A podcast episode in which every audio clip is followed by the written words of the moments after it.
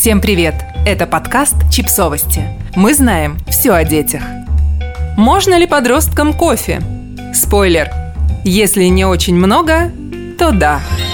Каждое утро, а еще день и иногда вечер, наши дети наблюдают за тем, как их родители наливают в чашки кофе и становятся капельку бодрее. Не мудрено, что дети с раннего возраста начинают проявлять интерес к загадочному напитку. Однако возникает логичный вопрос. С какого возраста детям можно давать кофе? И не нанесет ли он вред их здоровью? Разбираемся вместе с Дженнифер Темпл – профессором нутрициологии Университета Баффало.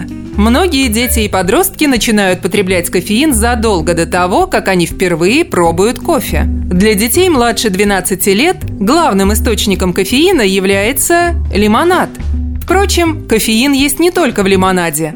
Его также можно найти в шоколаде, шоколадном молоке и холодном чае. Темпл утверждает, что одна чашка кофе в день не может нанести никакого вреда детям в возрасте старше 12 лет, в том случае, если они не будут параллельно употреблять другие продукты, содержащие кофеин.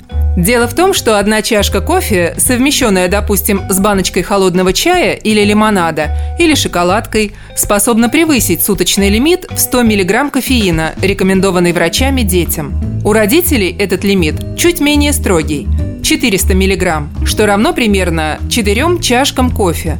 Считайте сами. В одной чашке кофе 220 грамм содержится примерно 96 мг кофеина. В баночке лимонада порядка 50 мг. В чашке горячего черного чая 48 мг. В одной плитке шоколада 23 мг.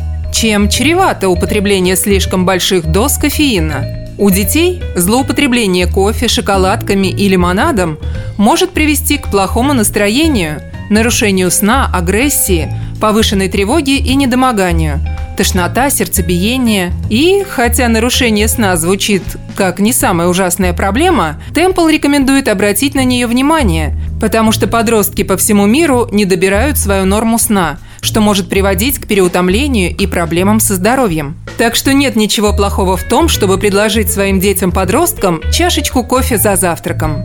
Она им не повредит. Просто обратите внимание на другие кофеин содержащие продукты, которые могут употреблять ваши дети в течение дня. И постарайтесь снизить их количество.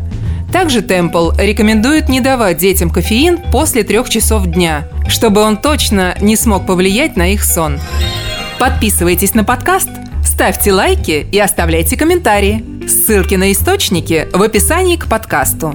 До встречи!